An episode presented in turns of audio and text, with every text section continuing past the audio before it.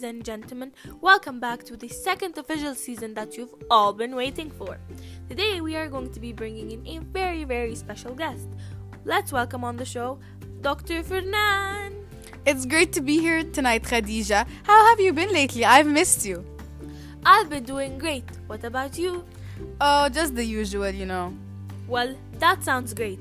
Are you ready for what's about to go down today? Of course, I was born ready. That sounds great, Doc. Before we get into this, some of you listeners might not might be new here. If so, hi, I'm Khadija Afifi, and I'm the host of Yummy, the best show in town. And in this episode, Dr. Fernan and I will be discussing the theory of evolution.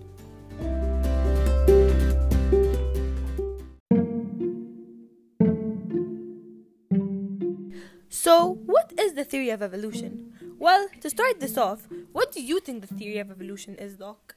Good question. I honestly feel like it would have to be the process of generations evolving over time. What a great answer.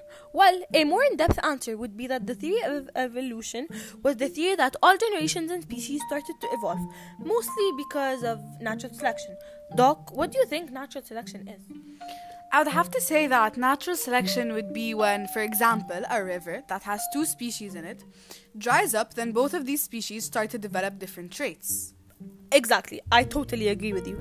It's basically when organisms reproduce successfully when they're when when they are in a state of environment because they have adapted over time. Yeah, I agree with that.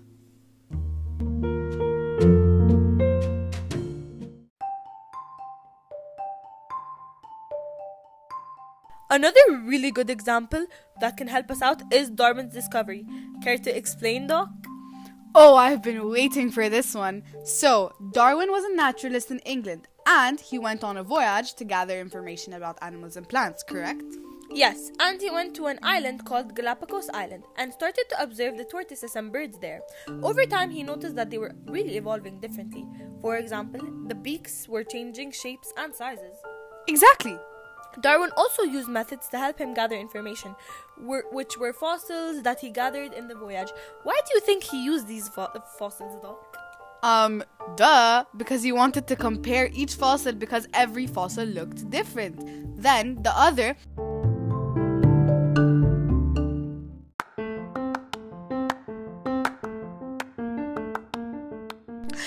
Aren't there three ways that helped Darwin develop his theory? What do you think they were, Doc? Yes, there are. Evidence, artificial selection, nat- and natural selection. Explain to me why you think these ways are very important, Khadija. Sure, why not? First is evidence.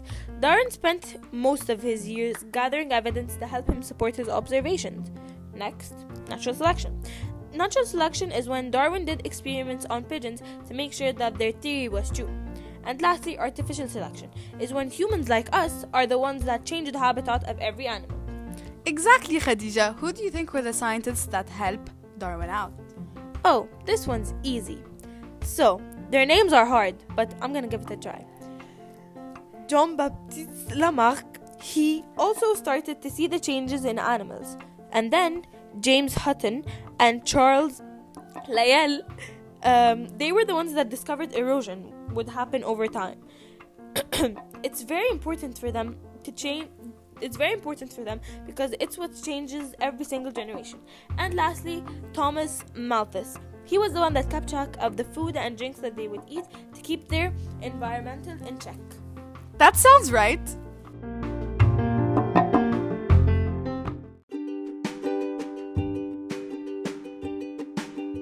And let's not forget about George Cuvier. He directly opposed Lamarck's to what Lamarck said, which is natural selection is what changed all animals and what led to new ones. Khadija, how do you think Darwin and Lamarck worked together to gather information?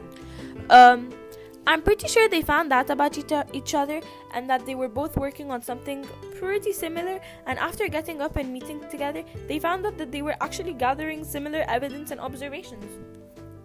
How do you think over time Darwin and Lyell gathered information?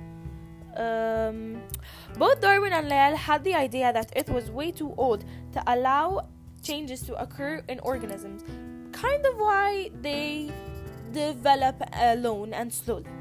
Doc, do you have any key ideas about what the theory of evolution is? Um, well, actually, yes. There are adaptations, natural selection, and the best fit.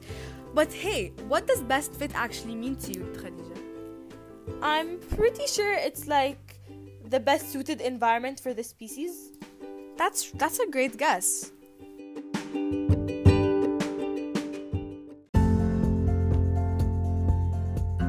Another key point that we can't leave out is The book Darwin published. exactly.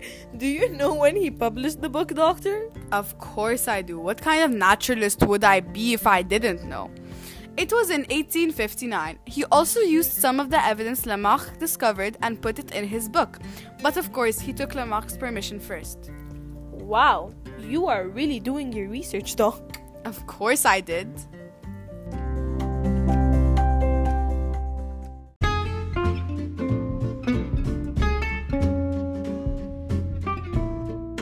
Take a look back to when we were talking about fossils. Hey Doc, do you have any ideas how Darwin knew the time and date of every single fossil and how it was older than the other? Mm-hmm. Basically, over time, the Earth would gather. We will call them layers. And every time Earth would add a layer, the fossil would be deeper. So when Darwin would dig up holes and the fossil is deeper and deeper, it means that the fossils were back in time, aka older.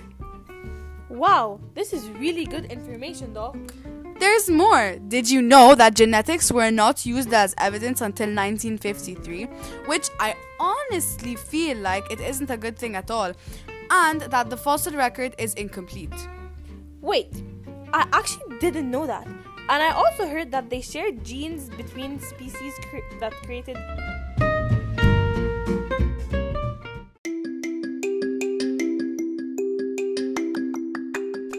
Homologous structure. Is that actually true? Yes, that actually is. Wow.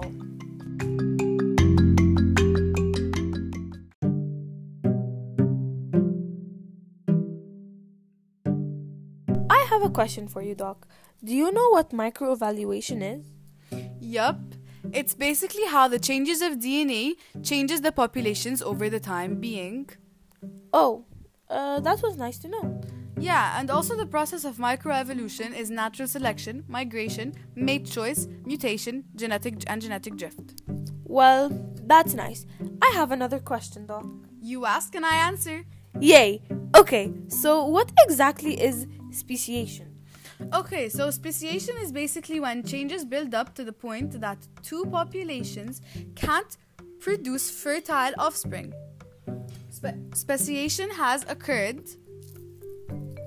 Well, that was great. It looks like we're running out of time, guys. It was a pleasure having you today, Dr. Fernan.